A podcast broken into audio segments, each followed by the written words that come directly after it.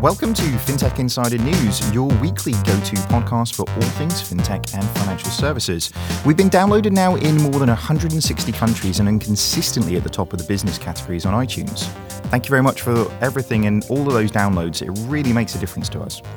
We're brought to you by the folks at 11FS. We believe that digital banking is only 1% finished, and we are here for the next 99%. And really exciting news we turned one years old today, which is an amazing feat. I can't believe we quite made it, and I'll be honest with you, with this hangover, I can't believe I'm making it through this as well. I'm David Brear, and we're recording up here in Level 39 in London, the heart of fintech. Joining me from 11FS, we have Simon Taylor. Simon, say hey. Hello. And this week, for the first time as an 11FS person, we have Andra Sonea. Andrea, say hello. Hi, happy to be here. Jason is taking some much deserved snowboarding holiday with his family, and Chris, our favourite fintech ambassador, I feel like we need some sort of salute for that every time we do it. Da, da, da. Is off in Argentina and Brazil. Uh, he did, however, send us a little audio podcast. So over to Chris. Hello? Hello? Is this on? Oh, okay. Well, welcome. My name is Chris Skinner, and I'm my new weekly spot as Global Ambassador for Innovate Finance. FinTech Insiders have kindly given me five minutes to tell you about what the ambassador saw. It's like what the butler saw, but not nearly as interesting because it's just really about technology and banking and financial services. But that's how it goes on FinTech Insiders, I guess. Anyway, um, I'm going to be reporting weekly from wherever I am in the world, telling you what I've seen. And this week I'm in Latin America, in Brazil and Argentina, which is fantastic. And uh, I came here back in 1992 was the first time. And it was very different back then in that, um, you know, there was lots of signs, graffiti around the Buenos Aires saying Los Malvinas son Argentinos uh, which translates into the Falkland Islands are Argentinian, which are obviously they're not. They're part of the British Empire, just as we are building through Innovate Finance the British Empire of FinTech, which I think is wonderful. And as an ambassador, I'm going to be highly diplomatic and, you know, drinking and sniffing things with the elite around the world rather than sitting in a boring old studio in level 39 talking about technology and finance news. Having said that, I do need to give you some technology and finance news because jolly ho, we've got the Brexit discussions continuing non-stop. But the latest one, which I was very pleased to see, is our good friend Jamie Dimon, one of the ex-colony leaders. Um, actually, he leads a bank called J.P. Morgan, again part of the old empire, and um, he is saying that the, after Brexit, they're not going to move any of their jobs because they can effectively serve all the European Union through their outsourcing centre in London. I love this idea of London being the nearshore, offshore centre for European financial services. But it is funny that before the Brexit vote, you know, this Jamie Dimon chappie, who's the chief executive of the bank, said that thousands of people will be moving out of London um, within his company, 16,000 jobs, in fact. And now not one. Huh. Jolly D. I do love the way in which we can be so consistent in our view of the world. Having said that, yesterday I was in Brazil and um, being uh, entertained by lots of salsa, samba, and you know sugar loaves and things. And um, as I came across the bridge into Argentina, I thought, well, that's the ambassador leaving Brazil, so I call that a real Brexit. Anyway, that's it for this week. Uh, and next week, I will be in Pakistan. I would love to be joining you in the Innovate Finance Global Summit, but as a global fintech ambassador, I have to go around the world, basically being entertained in um, low places. Anyway, I shall talk to you next week. Toodle pip. Have a lovely time. Great. And thanks for that, Chris. Can't wait to hear your next dispatch from your travels. One more thing, just to give you guys a heads up, there is no news next week. We're sorry to disappoint, but we're going to be taking a little bit of a spring holiday break. Uh, instead, on Monday, you'll be hearing an excellent interview with our friend Alessandro Hatami, managing partner at the Pacemakers. And I think that's probably the first time I've said his name right that I ever. No, still said it wrong. Sorry, Alessandro. I'll keep An army trying. of hats, man. Just think an army of hats. Hat army. Indeed. I keep getting it wrong. Anyway, on with the news. Uh, today we have some excellent guests again. We have Richard Morgans, who is head of digital lab and fintech ecosystems at TSB. Say hey, Rich. Hey, Rich. Nice. Old joke keeps coming back. And we have Misha Jessel Kenyon. Am I saying that right? Yeah. Wow, nailed it first time. Publishing manager at Raconteur. Say hey. Hi.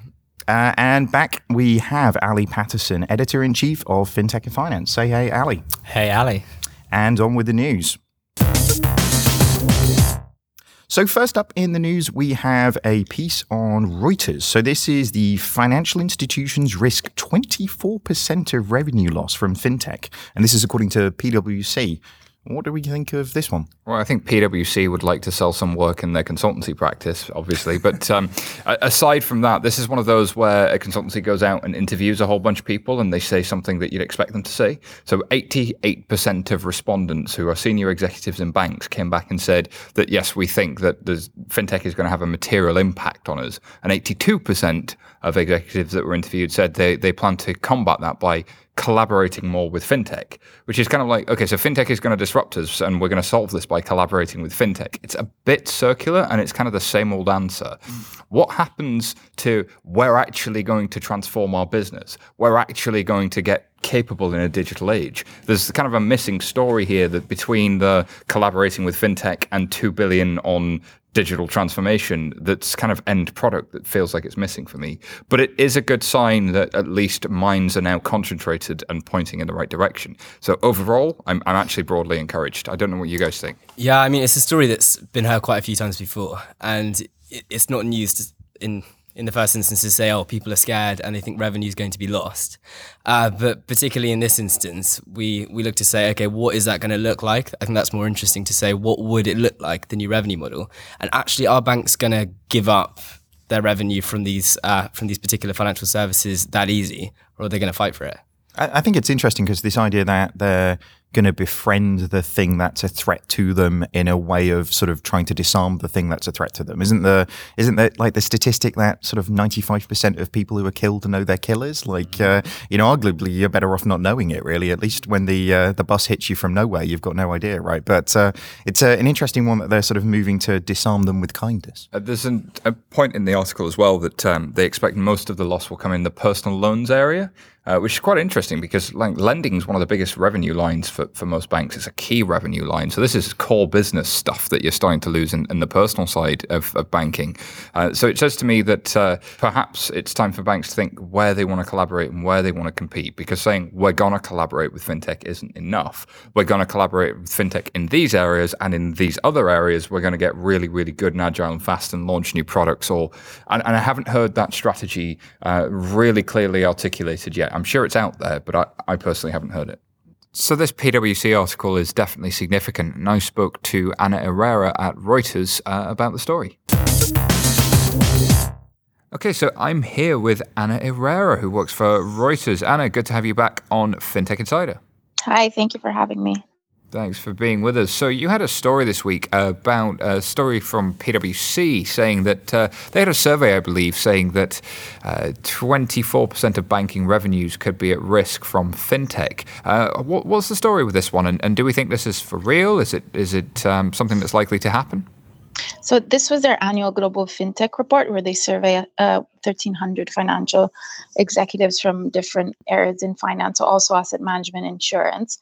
And they found that more people are now concerned that fintech might hurt their revenues. And they people that they surveyed be around 24% of revenues that are at risk. So they don't really break it down into much detail exactly how that's calculated, but that was the general figure that was in there, which I thought was interesting because I think at this point it's kind of evident that fintech will have an impact, but it's I think also interesting to see how it will actually impact the bottom line of, of big companies in the industry.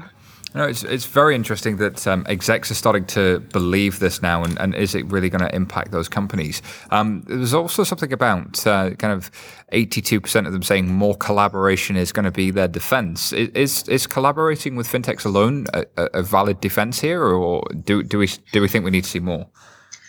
I think they need to do more on their own. I mean, and also it's easier, I think, to say that they want to collaborate than to actually collaborate and there's so many issues that slow them down they they kind of point to cultural differences and um, regulation as one of the big hurdles but i think maybe they're downplaying the challenges posed by legacy technology and what it means to kind of integrate the newer trendy stuff with their slow back offices.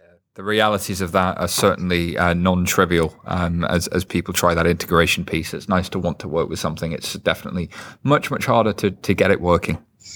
Yeah, definitely. And I mean, another interesting thing was that they they they talked about blockchain, which stood out there because it was kind of a broader broader piece. But they they mentioned that like seventy seven percent of p- respondents thought that they will their companies will have some sort of blockchain running within their firm by 2020, which I think was again quite optimistic. So it's generally a very pro optimistic fintech report. Mm, interesting that, uh, yeah, perhaps it's uh, a sign of uh, maybe people saying what they should be saying or saying what they, they need to say for the market and they don't want to be behind the market. It's kind of like uh, when, when you survey people on certain things about service, different cultures ha- uh, answer things and uh, give, give different scores. Famously, the US are very strong on service and the Germans tend to rate it lower or more honestly, whichever way you would, mm-hmm. would choose to look at it. So um, it's definitely um, something that might be cultural in uh, banking at the moment to say, yes, we're going to do all the things with fintech because we think we should. Whether or not they actually follow through with that is an interesting question. Yeah, and we are seeing more. Ba- well, at least one that I can recall of now mentioning fintech within kind of their shareholder um, letters and calls. So Jamie Dimon this week in his shareholder mentioned that they were going to do um, continue with fintech collaboration and they listed some of the things that they were up to. And this was certainly not something that you would see like say four or five years ago Whereas now it's actually something that I guess they want their shareholders and their analysts. No, that's very true. If, if, if it starts to become the story you're telling to the market, then the market starts to um, expect to hear it. Um, and then that starts to affect share prices. And then it does become something that becomes more strategic inside an organization. So um, something that maybe we'll see more of. Alrighty. Uh, Anna Irrera from uh, Reuters, thank you very much for being on FinTech Insider News. Cool. Thank you very much, Anna. Uh, moving on to do the next one then. So we have a article in Finextra. This is FCA vows to tackle fraud on lost and stolen contactless cards. Seems like quite an interesting one for the FCA to sort of step into. Um, what do you guys think about this one? Tell about, about my gran because Ali, tell me about your gran. Well, she sounds wonderful. She. My gran, every Christmas for the last two Christmases, has given me one of those little contactless uh, defensive card things to put it in. Oh. And the first time I saw her take out her, her bank card, I kid you not, she unwrapped it from silver foil because she was so paranoid. That's amazing. Um, of actually getting someone coming up and you know swiping and, and, taking the money off. So she wraps it up and then sends out the little uh, the little card thing. But hey, you're talking to a guy with a tape over his webcam. So ah, oh, you, you, want one of uh, one of these ones? Wow, we're, oh, we're dealing with fancy yeah the, the two most paranoid people ever. Like, what are you doing that somebody couldn't see it? Like that's the worrying thing. So we have to use that laptop too, Simon. That's what I'm saying. um, I, I kind of think the so that that is an interesting point because my my mum uses Monzo and she uses it with the freezed feature on mostly for exactly that reason. So so I think it's an interesting one that the FCA are, are kind of looking to step in on an item that arguably a lot of the challenger banks are coming in with almost like a default feature that fixes this problem. I do think there's a bit of a generational thing as well because a lot of you know Monzo, for example, Monzo, for example, very much tailored to people that oh yeah, you know, I expect it to be contactless. Whereas obviously the FCA have got to look at the entire UK ecosystem itself, and again, there's some people that are very I don't want to use the word paranoid, but they want to have that that level of choice of whether or not they they have contactless. And obviously, there is an element of fraud around that. So that's obviously why the FCA is coming in and saying what they're saying. I think I think on that point, when when contactless cards first came out, the younger generation was so much keener to to get on board and say, okay, great, now we can just buy stuff by tapping our card everywhere. And I don't think there was necessarily uh, something going on saying, okay, well, perhaps this is maybe a bit more dangerous. Perhaps maybe there's some security risks. But with your gran, this is this is the thing that she's got to look at. Like they're trying to maybe perhaps if I lose my card, I've lost all my my money. Well, she was clearly very concerned because she bought it you two years in a row. So that's uh, you know good good looking out, Nana Patterson. So what do you think, Richard? Well, I mean. I mean, I love contactless, but I mean, I never check my bank balance. So th- I think that's the problem is that I go back through even a week's worth of statements and I think probably 30 or 40 transactions contactless. I don't take the receipt. I don't, I don't think I've ever seen anyone at the, at the checkout take the receipt that's offered to them. And I think that that's really difficult then for a customer to even remember anything that they've spent or what it was or when it was. Uh, and so I guess one of the challenges that, you know, the likes of Monzo are addressing is that more detailed transaction information that kind of rejigs your memory. Um, probably didn't for you guys last night, but um, you know, it, it, means that you start to sort of reconfirm the transaction that you've made in your head, or you can sort of validate that you were there and were present. But like business banking reconciliation, that would be uh, an interesting one to do. Yeah, but I, th- I, I think in in this case, if I'm correct, they talk about. Um, fraud which happens when a customer is not present. So yeah. this is the biggest part of fraud, even after NFC appeared for, for whatever reason. And the amazing new thing that they want to implement is that they want to stop the transactions from de- being debited to the customer for the cards which have been cancelled already. And you would think, don't you do this already? And apparently mm, uh, not. So that, that wow. this is yeah exactly. Yeah. Uh, so they want to force uh, uh, the banks which don't have this amazing functionality to to do it. So wait, let me get this straight. If I've cancelled my card, a bank will still approve transactions through that card until yeah. it expires. Mm, yeah, yeah. The article says eight months. Yeah, yeah. eight months. Yeah. Yeah, which yeah. is insane. Yeah, absolutely insane. How did I not know this? because yeah as you said nobody goes in minute detail in the i mean some people do but many don't. Yeah. A- until now. I'm pretty sure everybody who's listening at this point will be uh, checking through all of those old cards for eight months yeah. yeah. Oh, and there's a degree of flippancy with the transaction i think from the customer. In, in a good way. It, uh, fr- frictionless i guess in a lot of respects. But you don't look at the terminal. So you know you're not kind of putting the, the card into the machine and, and manually putting the pin in. And you know, even you, know, you see some of the skimmers that are out there these days, and you've seen there's some fantastic models that um, you know sit on top of the POS terminal that even the you know the merchant's not aware of. Um, and so I guess unless you've got that kind of physical interaction and tactileness with the device, you can't really tell whether something's you know original manufacturer or not. It's pretty terrifying as well because the, the advice used to be to sort of cut your card up, but like I guess even then potentially where the chip is and what you could do. Yeah if you don't get through the antenna, it could still be used as well, right? So, like, what, what, how do you dispose of contactless cards these days? Well, on the on that note, uh, I was fortunate enough to do an interview with the COO of a very large building society. His uh, that narrows it down. Thank uh, you. Yeah, there we are. Actually, it, it, was a really, really good thing. He's uh, his son uh, went out and said, "I want an HSBC account," because he realised that, uh, or one of his friends realised, if you take the HSBC card, for whatever reason, back in the day, their card manufacturers and put it in uh, nail varnish you can actually pop the chin out, the, the chip out, and they were sticking it under their watches. This is sort of pre-Apple Watch to then go and make contactless payments. There's a guy. If you look at it, there's a guy that's sewn one into his wrist, the uh, chip into the wrist. Oh, yeah, so sort of semi-cyborg. Wow, that is commitment to out. your bank, right? We yeah. we talk about sort of re- restrictions to switching accounts, but if I've literally sewn an NFC chip into my hand, that's really that's yeah. permanent. And he's going to have to replace that every two years. Like, yeah, exactly. that's true. There was that's one low guy as well. Your bank, yeah. The, doing the underground with a magic with a magician's wand and just tapping it. Oh, I saw that. Yeah, yeah. Wow. Mm, very nice. Uh, but as they say, moving on, I think probably is a, a good point in this one. So we, we have a uh, another piece in the news in the Asian age, and this is hackers using disappearing malware to steal 800,000 from ATMs. This is, looks quite uh, like an interesting story. Andrew, what do you think? I, I think it's, um, I mean, malware disappears. it would be stupid to leave it there with uh, identity details or anything. It, it's interesting how it works on, on ATMs. Uh, so, what happened was that hackers from Russia, apparently, uh, hacked two uh, Russian banks and they instructed the ATMs to deliver the cash uh, physically with an amazing speed. So in 20 minutes, each ATM machine would spit around 100,000 US dollars equivalent. Um, and the only thing remaining on the machine was a piece, or a log, take the money, bitch, which apparently was a message appearing for the um, uh, for those who turn up to pick up the money, and the message appeared on the on, on the screen. So it was uh, like feels like some Derren Brown thing, you know, where somebody's been hypnotized to go turn up at an ATM that's emptied itself, and they're all hypnotized, and then they drive a van, and then they it's just so yeah, so they filmed this. So they they've seen. I mean, they've seen on the CCTV cameras. Um, but the, otherwise, there is no other trace than the message and the film. And um, so this comes on the back of the um, Swift hack that happened in the Bangladeshi central bank, and there was uh, rumors of state-sponsored actors there. And then now we're getting you know, people attacking the systemic infrastructure. Uh, it appears here because if they haven't done it physically, if they haven't gone into the device itself, they've come in through the network. And if they've come in through the network, they've probably compromised some node in that network. And by node in that network, it's probably a member bank and a member organization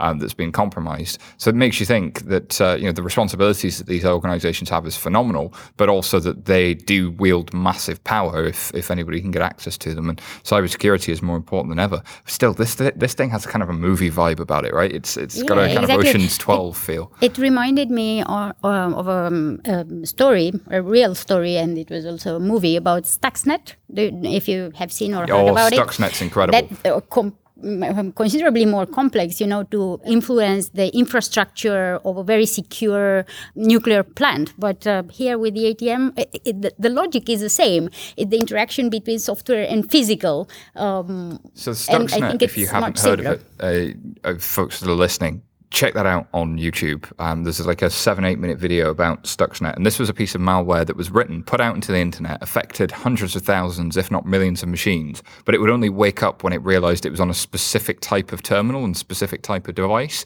Uh, and then eventually it realized it had gotten there. And then it would wake up and it was designed to uh, deal with that one specific thing and shut down a specific part of nuclear. But even then, it didn't just shut it down. It would um, make the readouts on the terminals appear incorrect so that they actually overheated, but they um, appeared correct to the people that were using it. It's really clever stuff. But now that code is out in the wild for anybody to see. So, yeah, it's an interesting question as to whether people are using that malware. And it's an interesting question as to um, how well are organizations protecting themselves and prepared for this sort of thing. Do they even know ab- about this kind of stuff? Because that stuff's out there.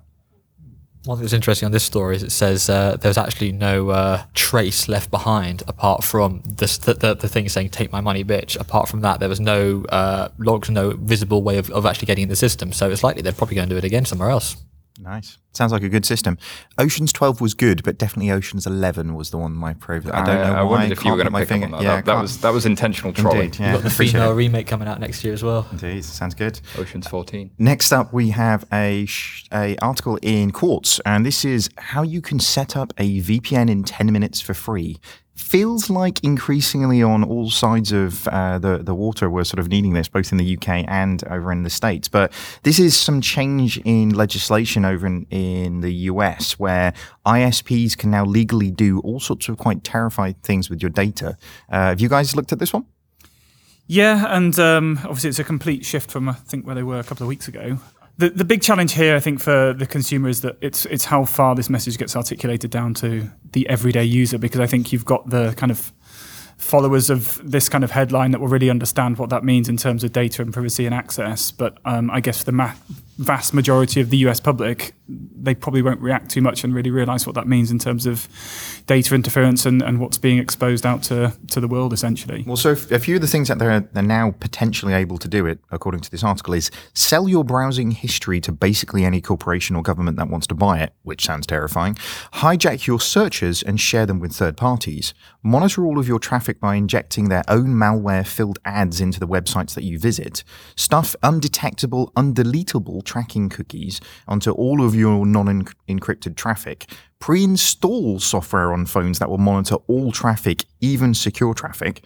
And before it all gets in, encrypted and actually sent to any of the, the vendors that you're using. So those five things alone sound terrifying, doesn't it? Like, Oh, you wonder why we cover up our cameras. yeah, okay, I'm with you guys now. yeah. It- it- it's as simple as that. I mean, it, it is as simple as like there. You now have to protect yourself online, and I think for a long time, I mean, Andrew will know this that um, there's been ways for man-in-the-middle attacks to affect uh, online banking and um, mobile app banking. So if you were using public Wi-Fi and you weren't using a VPN, then you were kind of uh, you were taking your life into your own hands, and people were getting hacked on, on that basis quite regularly. Uh, so this is kind of the thing that where I sense we're saying that you guys should go download your own VPN. There needs to be a service here. There needs to be some sort of consumer advocacy in terms of actually looking after the consumer and doing it. Because I, to Ali's point about his own gran, she was doing very well with the contactless sticker, but would she do it with the contactless card? But what's the equivalent of foil? What's the really easy hack for somebody to just get this? And there are plenty of good services out there that will do it for a small fee um, and that make it really, really simple. That as soon as your laptop or phone boots, the, the service starts and, and it works. But if you don't know where you're looking and you don't know why you need to do it, it's, it's a real challenge. And the problem with the ISPs is that in, in the States, in some instances, some states only have access to one. You only have one choice and one provider. And I think, and perhaps I'll discredit and name the wrong company, but I think it was Comcast already providing internet with a built in cookie that you couldn't delete that already tracked all the information. And I think the ISPs have argued now, this is their whole point around this, is that, well, Facebook and Google have got access to data. So we're doing nothing different to what they're doing. That, that's the point that they, they put towards the government. And lo and behold, you know, new leadership, a, a, new way of thinking. But what's interesting is that Facebook and Google, um, and especially Apple, have been pushing back on government requests for data quite publicly, um, and and probably quite a bit more privately, whereas the ISPs won't. The ISP selling point here is, well, we've been selling you data forever for, on everything you want to see. Um, give us this access, and you'll get to see everything you want to see on on a terrorism standpoint. Um, but it, I think it was um, there's an Abraham Lincoln quote, and I'm going to butcher it, but something like, if it's liberty or security, I'd take liberty every single day, and I'd be willing to sacrifice a little bit of security for it. And we seem to have lost that in, in society to a certain degree. But that's philosophical moment for the day over. Yeah. Wow, deep, deep for like hangover deep. That was that was good. That was hangover deep. But I, I think from um, a banking perspective, like you potentially your financial transactions can be seen by anybody and exploited, and that's you know again, if I'm in a consumer advocacy group, do I want my ISP um, exploiting my financial transactions? Not saying they are, not saying they would, but they could. Well, well, the the point around tracking is one thing. So, like the ability to see what was happening, but the ability to actually into, inject things into the journeys and the websites that you're actually visiting, that's just bizarre. You know, that's pretty aggressively going after revenue from other people in terms of where they're going. So it's kind of like the ISPs don't get paid for providing a service to people. I think the position they're in is they're looking for value add, right? So they, they got disrupted in 2006, 7, 8, especially in 2008. And the over the top players came in, um, especially after uh, the iPhone. Uh, Facebook, Google, and, and, Apple really came in and just kind of took their lunch away from them. And they saw like a real revenue dip, top line dip that they just never got back. And they've been searching for relevance ever since. And they are now dumb pipes. And they don't want to be dumb pipes. And this actually, they've been lobbying consistently for about a decade to try and get some angle back in and they've been looking at do they move into financial services do they move into advertising do, and they've not done any of it well uh, and this is the first win they've had in quite some time I think that the sad side effect of this legislation is that it puts people in a bit of a state of fear and it puts people on the defensive. And of course, people need to educate themselves about how to protect themselves online. And you guys have got your, you know, your cameras covered up, and you know, there's plenty of ways to do it. But actually just being put in that on the backseat and say, okay, I've actually got to protect myself from uh, these institutions is not a good place to be. It's a bit like 1984 being well, actualized. It, in, it creates an adversarial relationship, doesn't it? And, and do you want to be adversarial with the service provider that you're paying to serve you, or should they be authentically trying to serve you and not trying to uh, exploit you, and and this does feel like a push towards exploitation. Now, you could argue that the um, the people who sell advertising data about you have been doing that all along, Facebook, Google, and others. But there's something about either their positioning or the trust that they've built where it just doesn't come across quite as creepy. They they seem to be able to come across honest and upfront about it, where people understand the bargain. They seem to be able to put the uh, they themselves put the disclaimers in about we'd like these permissions, this app would like these permissions. So that being kind of on the front foot side of it seems to make more sense versus we're just going to lobby, we're going to win it, and then we're not going to tell you what we're going to do and we're not going to communicate to you. There's a communication gap there. Mm. And I wonder if there's a role for financial services to play here because from a financial services perspective their traditional business model actually does start to now make sense which is if you go right back to the beginning of banking it was a safety deposit box. This was where you put your stuff that you want nobody else to see and that you really value and you don't want stolen. In this day and age what's more valuable than your digital identity and your data trail? Um, and protecting that has been something that banks have been trying to do for four or five years. They've done quite a few identity schemes. They've not quite got it right. But from a proposition standpoint it's starting to make more and more sense if they could. I know Barclays launched Cloudit, for instance, and there's I've seen a few others like it. But like a mass market proposition along those lines, I think would actually go pretty far for again your grand's generation, Ali, who who probably trust their bank. Mm-hmm. Yeah, I think this this idea of an organization being able to sort of protect your identity uh, you know, while you're on the internet is going to be a definitely sort of an increasing sort of shield, isn't it, against all of this stuff? It's just whether or not banks then want to be in a position where the government's coming and asking for access to your identity um, when they're already having to do a lot in terms of financial transactions. Indeed, gets quite complicated. Uh, and speaking of which, there's a really interesting story up next on the next web. So this is Amazon Cash eliminates need for bank cards. Thought this was quite interesting. Did you guys take a look at this one? We we have quite some stories about Amazon um, uh, today. Uh, not only this one. This is a, a, good move for financial inclusion, I believe, um, because uh, the only other option for somebody without a, a card to make purchases on Amazon would have been to buy himself herself a gift card, which is quite uh, depressing, I'd say. Um, so this is more inclusive, as I understand. This is now only in the US, in a number of um, shops in the US. You can go and upload cash in your Amazon account directly, so you're able to do purchases and um, on Amazon. I think it's pretty cool. It's straight out of the Alipay playbook. Um, this is exactly what Alipay did with um, uh, Alibaba. Um, so you've got a large online retail store with a marketplace, um, and you have a, a kind of a, a, whole market full of people who don't necessarily have bank accounts. So how do you get them to have uh, digital cash? Well, you create a, a, network of retailers who can accept um, cash and in return give you sort of barcodes as, as a type of payment. And that's pretty much how Alipay got its start. That that progression into then providing new services is quite interesting. Now, I don't know that Amazon are going to do this at anywhere near the same scale because they're in a very different market. But from a financial inclusion standpoint, it's worked in other markets.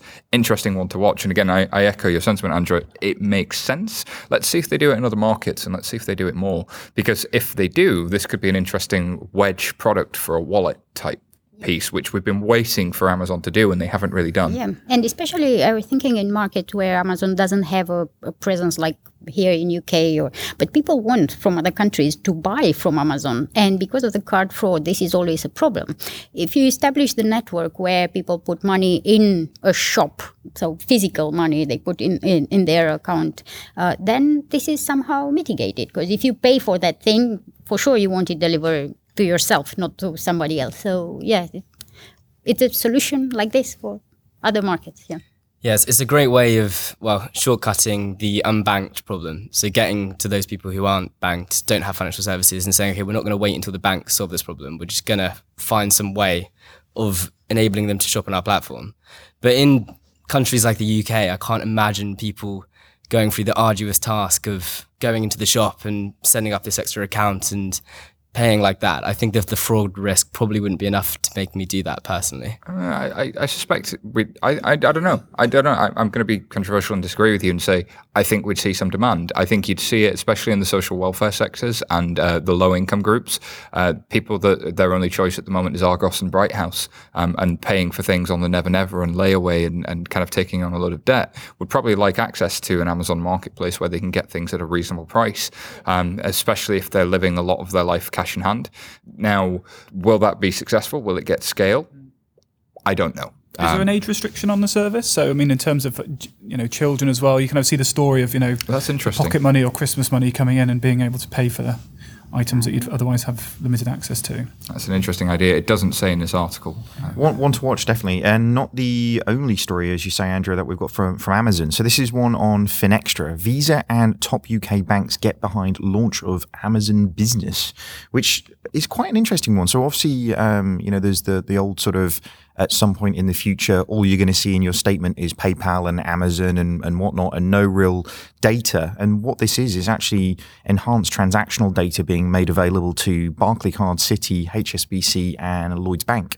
Um, so giving like full basket level data to those people to really start enriching that um, statement experience for people. So seems like a sensible thing to do. I wonder why Amazon are giving this away, though. That was the bit that I was struggling with in here. I think it's to grow their marketplace, isn't it? Like they want more small businesses on their marketplace. The banks want more transactions in, at those small businesses. And from the banks, they can probably say, hey, here's some enhanced reconciliation with Amazon that makes you sticky for us.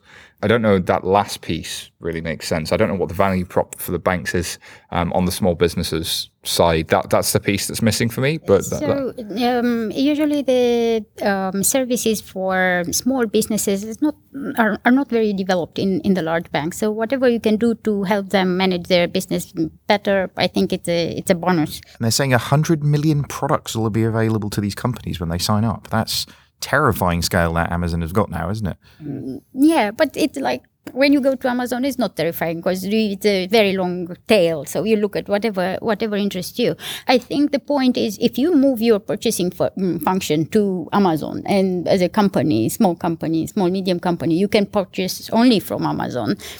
It, it's it's a bonus for them. It's an interesting idea because then what you're saying is like as a small company, we're going to buy all of our laptops, all of our screens, all of our technology equipment, or, or anything we need in terms of office stationery, all that yeah. kind of stuff from Amazon. And as a result of doing that, because we're buying it with our corporate card from Citi or Barclays or whoever it is, then we don't have to do any admin over the top of it because we've got all the data there and it reconciles a lot better.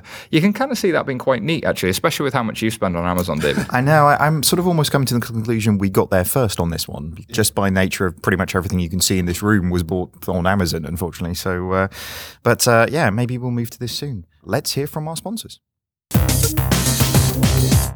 The Financial Times guides you through complex issues. In divisive times, don't settle for black and white. When you need the full perspective, turn to FT.com. Become a subscriber today. Search for FT subscription. Critical mass that's what turns the smallest ventures into life changing forces. Reach critical mass by joining Temenos Open Marketplace for fintechs, opening up access to 2,000 of the world's largest financial institutions. Don't just take our word for it. Temenos Marketplace has just won Reader's Choice Best Emerging Innovative Technology Product and Service at the 2016 Banking Technology Awards. Join Temenos now. We make the money go round. Let's be honest, most digital banking experiences just aren't that amazing.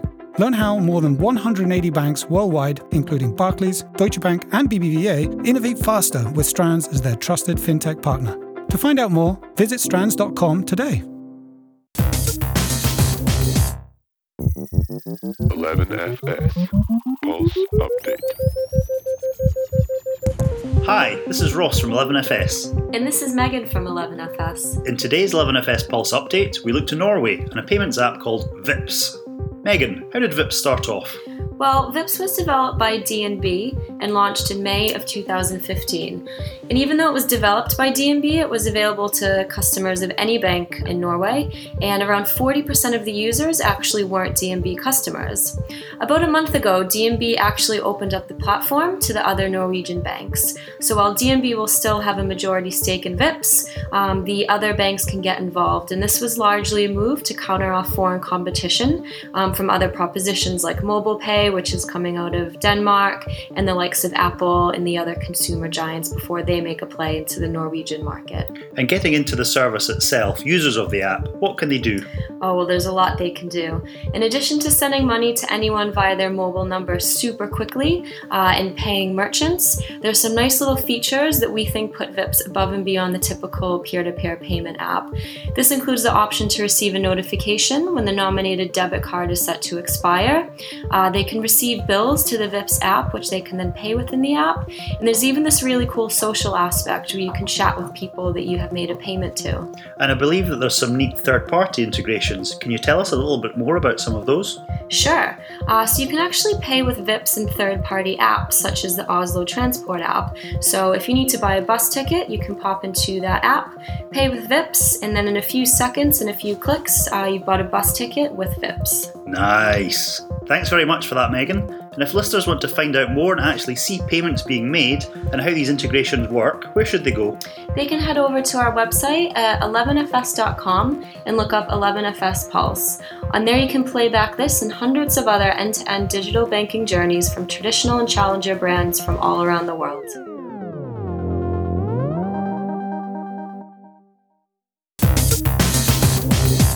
Thanks for that 11FS Pulse update, Megan and Ross. And now back on with the news. So, the next story that we have is on TechCrunch. So, this is WhatsApp will reportedly launch peer to peer payments in India within the next six months. That sounds like pretty big deal. I think it's a huge deal. Um, and what they're saying here is they're working with WhatsApp plans to use UPI, a cross bank payment system backed by the government, to begin to enable payments between users in the next six months. This UPI, as best I know, is not Paytm. And Paytm, which is a separate service, um, the kind of more, more kind of private service, has been invested in heavily by Alipay. So now we are finally seeing a, a war for the payments, uh, kind of uh, peer-to-peer payments space in India. So Alipay did really well in China, is trying to expand regionally and sees India as its next mega market. Um, and this is like Facebook paying a playing a proper hand to try and win that. And it's interesting that it's um, a cross bank payment system backed by the government. It's almost like if WhatsApp worked with uh, PayM here in the UK. Like, how good is that cross bank payment system? We'd probably have to speak to somebody locally to, to, to get a feel of it. But for me, that kind of uh, mega uh, East versus West um, kind of mega uh, tech company battle for peer to peer payments is super interesting. Yeah, it's. Do you think though potentially this one, given all of the sort of demonetization and everything that's happened, and obviously there's been a, a real rise of, of mobile payments out there, they're sort of jumping on the bandwagon after it's left to a certain degree.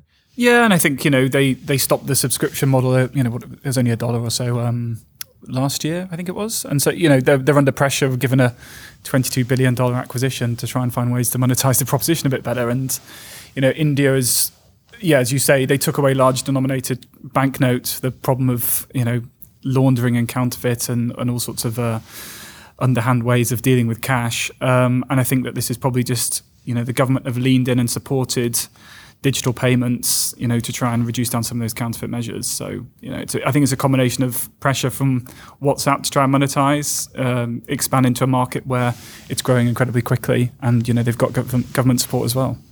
There's another local messaging app, uh, Hike, which raised money from Tencent at a billion dollar valuation. So you've also got WeChat in the picture, not just Alipay. Um, so there's pr- there's at least a three horse race, um, and it's one to watch because there you've got uh, hundreds of millions of potential users. WhatsApp also talk about uh, they're, they're also reportedly testing a business search feature with a handful of selected companies. So it's not just going to be peer to peer payments. They're definitely trying to uh, create that merchant model as well, where you can use these payments uh, types to to make you know retail customer payments. So as part of that demonetization mm. piece, uh, I think it, the government's trying to be encouraging to everybody um, and, and, encouraging to the market. Um, but it's interesting how these these mega tech companies are, are approaching that. I think the interesting thing here is that WhatsApp doesn't have the challenge that a lot of new fintechs have, which is building trust, building a customer base. They've already got 200 million users, and they're going to be able to roll this out to that user base. I don't know if anyone else here uses Circle, but I love Circle. I use it religiously. But the hardest thing is getting my other friends to sign up to it, getting them to trust this app and say, okay, this is how we're going to pay each other back when we go for a meal, is more trouble than it should be. And I think with WhatsApp, we're not going to find that problem. They've already got the users. So if they roll out globally, it could go very fast. Yeah, they, they definitely have the the biggest community, isn't it? And it's about sort of leveraging that community for all different angles, isn't it? So exciting. Next up, we've actually got a, another payment story on PYMNTS.com without the A's and the E's, as always they do. Will you look at a mobile wallet adoption piece here, looking at where we are after two and a half years of, of sort of pushing. So, Simon, you talked to Yoni Levy, didn't you, the Director of Strategy and New Business Development, Payments Innovation at CIBC. So, let's have a listen to that now. Great. So I'm speaking to Yoni Levy, who's the Director of Strategy and New Business Development for Payments Innovation at CIBC. Yoni, good to have you on FinTech Insider News. Thank you for having me, and congratulations on the one anniversary. Oh, thank you. You're too kind, Yoni. Uh, okay, so um, the story here in PYMNTS.com is talking about uh, mobile wallet adoption top line summary. Steady but small decreases in people even trying Apple Pay. Uh, people who have Apple Pay, it's roughly constant, uh, around 4% usage uh, for the last two and a half years. I'm, I'm, assuming this is all in point of sale. What, what are your thoughts on, on this particular report, Yoni? Um, and what are your thoughts on the state of mobile payments in general? You know, interesting that you bring this up. I was at an innovation project conference hosted by uh, Karen Webster from uh, she's the CEO at PYMNTS.com, and and she revealed this study at that conference um, live on a panel titled "Have Mobile Payments Lost Their Way?" and and you know there's rep- there was representation from Google and from Samsung at that panel. Sort of the reaction to this was interesting, but a common theme across the entire conference was sort of the, the thinking about mobile payments and, and it, it being one of the most kind of overrated topics out there. Google at the conference immediately pointed out, you know, it's a US based study. It only takes into account point of sale. And so they had seen, you know, more promising results in other more N- uh, NFC mature markets. And so Canada being an example, Android Pay is not in Canada yet, but other other more mature NFC markets were something where they where they saw better results. You know, even, even leading beyond that, Samsung brought up a, an interesting perspective. They talked about um, really the, the industry as a whole needing to think about working together, standardizing specs, trying to grow the, the mobile payments industry as a whole, similar to how you know the payment networks aligned when they developed tokenization model and the, the, the, the specs required for that. Instead of trying to independently chase small PR stories and, and individual mer- merchant partnerships that aren't exactly scalable, there's an opportunity for the industry to work together as a whole. And so for me, that was kind of the the interesting sound bites. The stats are sort of underwhelming. You know, it's still a small niche segment. Um, you know, for CIBC, I think I could say that um, we're focused on removing the barriers for needing the right device. And if customers want to use their phone, we want to be the bank that lets them do it. Um, but if they prefer to use their plastic, we're okay with that too. And so we sort of play an interesting role in figuring out, you know, how much do we need to specifically push mobile payments. I think that's the thing, Yoni. If the consumer has spoken and said, "This mechanism is is kind of cool, but doesn't interest me and doesn't fit my lifestyle," then you as a bank are going to support whatever they need.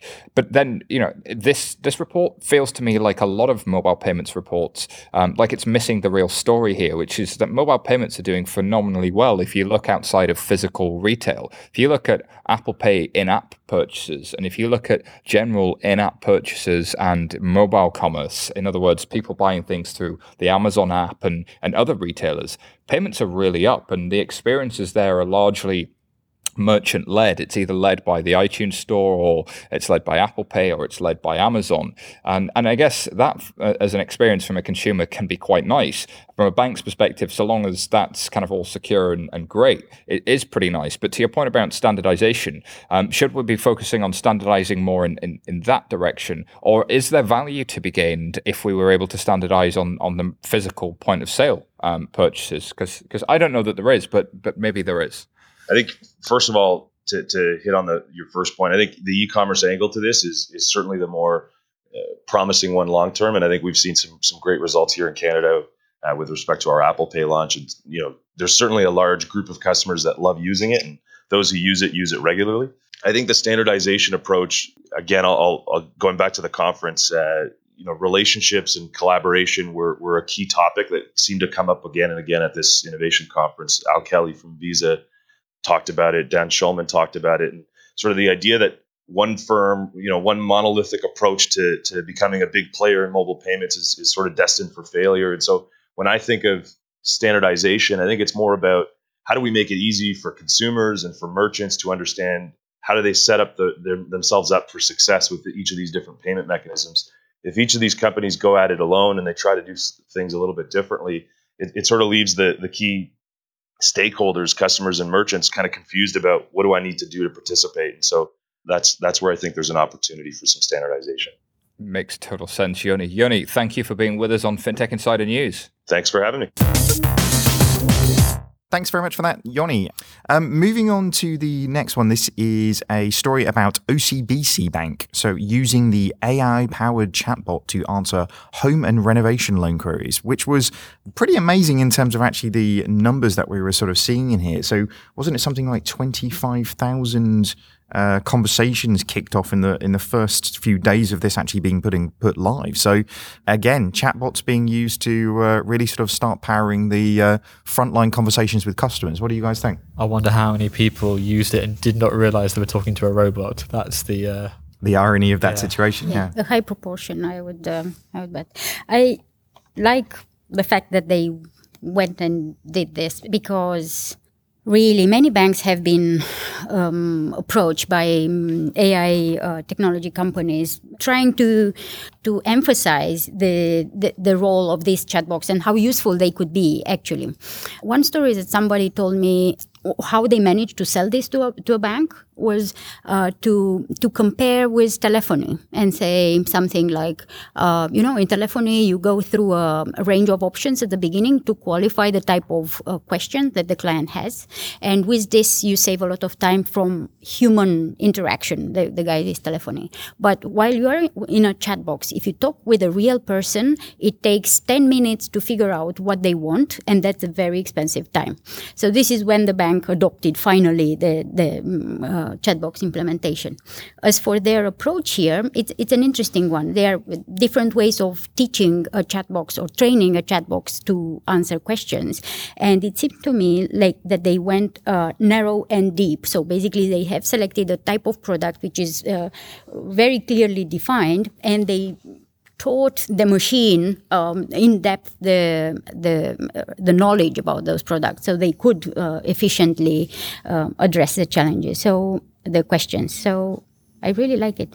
Yeah, I think it's a, a, a, really, really interesting one in terms of kind of where they're going. And they were say, saying in this particular instance in terms of Emma, which was the chatbot that they in- installed, that nine out of 10 customers were satisfied with the assistance that, were, that was actually rendered by Emma.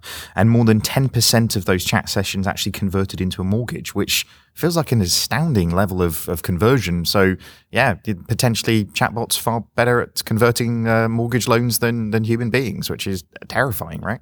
Yes, or at least because selling them. For sure, they have hundred uh, percent of the information, uh, and they have it accessible. For them, is not a range of memory. Do I remember this, or where is this document? Do yeah. we have this? No, it hundred percent accessible. Yeah. yeah. with the same uh, probability of you know being found, retrieved, and provide the the right information immediately. So I think that's. Uh, I good. take it Emma's got all the information on that individual customer and is learning constantly how that person reacts. Uh, ideally, yes. I don't know in this case if they use this. I think mm, if they use this information, um, if if the bot um, has access also to the customer information in detail. Yeah, it's a choice actually. Mm. I guess the the point where you can actually start seeing, and you know, we've talked about artificial intelligence a number of times before, but at the point where they can actually see the impact over time of the advice that they're giving as well, then it starts to be pretty intelligent, doesn't it? In terms of the not only the uh, obviously in medical terms the the sort of prescription that they're given, but the actual reaction to the prescription that that's being taken. So it'll be uh, interesting to see how this one evolves over time. The more data these things get, the better they are, aren't they? And the next story that we've got up is on the register. So this is um, sad news for the Australian banks who were sort of quite uh, fearlessly fighting Apple as they do every week on the show. So, Banking Group denied access to iPhone's NFC chips. Um, so, this is the news that the regulator, so the Australian Competition and Consumer Commission, which is quite hard to say with a hangover, I'll be honest, has unfortunately not allowed the four Australian banks wanting to gain access to the chips on iPhones. This is because they were essentially looking to set up their own um, NFC wallet wallet.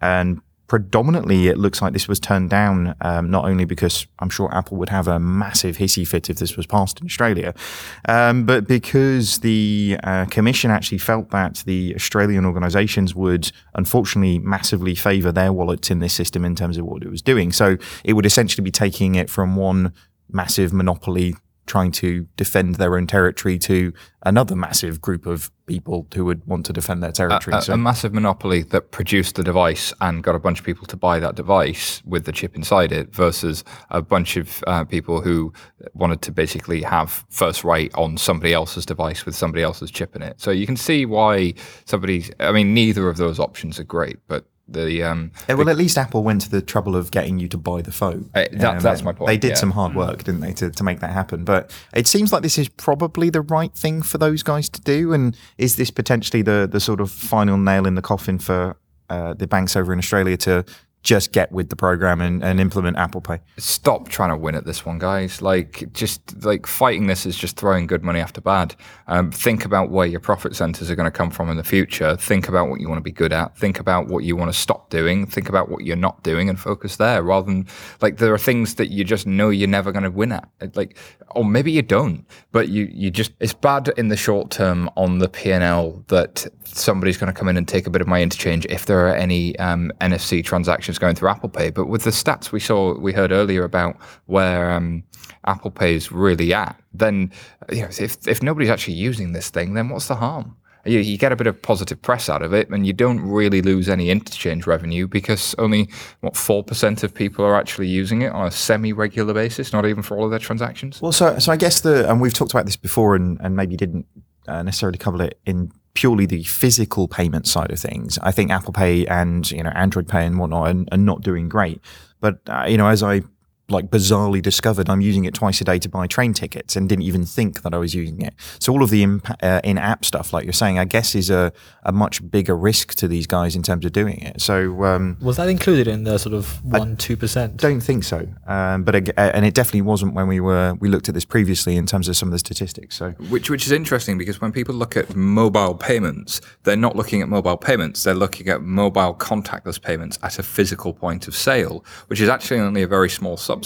Uh, the, and I, to a point there, you know, what should banks do about the um, online payment space and the mobile payment space? Well, banks were disintermediated massively in the online payment space, not just with kind of card acquiring, but there was the whole companies like Cybersource and Sage Pay and all of these companies appeared, and banks were like they kind of shrugged their shoulders, and some of them offer those services and others don't, and life went on. And I think that you will find these intermediaries that fill the gaps where banks haven't done it effectively. If you can get out there and you can do it really effectively, great. But I I think the horse has bolted on this one. The area where you can really start to do well is is in other areas. There's fertile soil in new business models. There's fertile soil in kind of um, collaborating with fintechs. There's fertile soil in other areas with consumers around you know, kind of taking cost out of the organization. This, for me, wouldn't be a strategic priority worth spending um, tens of millions of probably Australian dollars on that, that it looks like they're doing. I wonder how much demand from the Australian public the banks are actually getting to implement Apple Pay. Yeah. You know, if if it's anything like the UK, there was a very small vocal minority uh, of people who were really pushing the banks to do it. But that vocal minority tended to be on Twitter, tended to get access to journalists, and therefore, you know, had some impact. Probably a similar thing. Hmm. So if you're listening in Australia and you're really frustrated that your bank isn't giving you Apple Pay, feel free to get in touch with us. It would be really interesting to hear from you. The last story that we've got is kind of a weird one and not really a story, if I'm being honest with you. It was just a fun thing that we found on Facebook. In fact, actually, Simon, wasn't it your fiance who put this one on Facebook? God bless her, Harriet found this thing um, after having a day where she was really struggling with her uh, top four tier one UK bank, you know, UK High Street Bank's website, struggling to find her login details, struggling to log in, uh, and she found this song that perfectly dealt with those feels. So if if you've ever dealt with a user experience at a bank and hated it, then um, there's a song here by Louis Cole, the bank account song, that we hope you enjoy. And before we start playing that, because I'm sure you're looking forward to hearing this uh, as much as we have been playing it in the office all week, um, I'd like to say thank you very much to our guests. So, Richard, thanks very much for coming along. Really appreciate you taking the time. Thank you for having me. Uh, where can people learn a little bit more about you and find you on online? Um, best place to look is probably LinkedIn. So um, there's some new roles within my team coming out hopefully in the next couple of weeks. Um, so if anyone can bear working with me and wants to find out more, then um, yeah, find me on LinkedIn. Good plug. Uh, Misha, where can people find out more about you? Thanks. Well, I've got a report out coming out in the Sunday Times on the 23rd of April on the future of financial services. So I encourage you all to take a look, pick up a copy of the Sunday Times, and also have a look on raconteur.net. And secondly, about me personally on LinkedIn. I'm sure you'll be able to find me off the back of this. Perfect. And Ali, thanks very much for coming in. Where can people find out more? Thank you very much. I'm uh, obviously at, at Ali Paterson on Twitter. I'm also going to plug a magazine. Got our latest version of FinTech Finance out with a uh, world exclusive with Justin Trudeau, which is uh, definite career high, and I've got to brag about it while I can. Uh, it's free to subscribe and get a hard copy in the mail at fintech.finance. Cool. Very good magazine. Oh, and Highly recommend. superheroes in it as well, this one. There are some awesome superheroes in there, I have to say. So before we wrap up, I'd like to thank one of our listeners, Rich, for writing us a lovely review on iTunes. Let's have a quick listen to that review. An obvious five star. This week's news in particular illustrated why this is required listening for anyone working in or around fintech. Sharp analysis of emerging stories in the context of broader macro themes. This particular episode saw Chris Skinner's unique, funny, and unusual humor to the fore.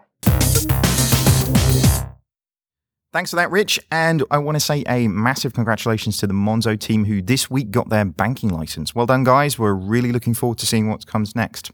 So that's all we have for today. Thanks for listening. And if you like what you've heard, please subscribe to our podcast and leave us a review on iTunes. We love reading those reviews. So that's all for now. Back to Louis Cole.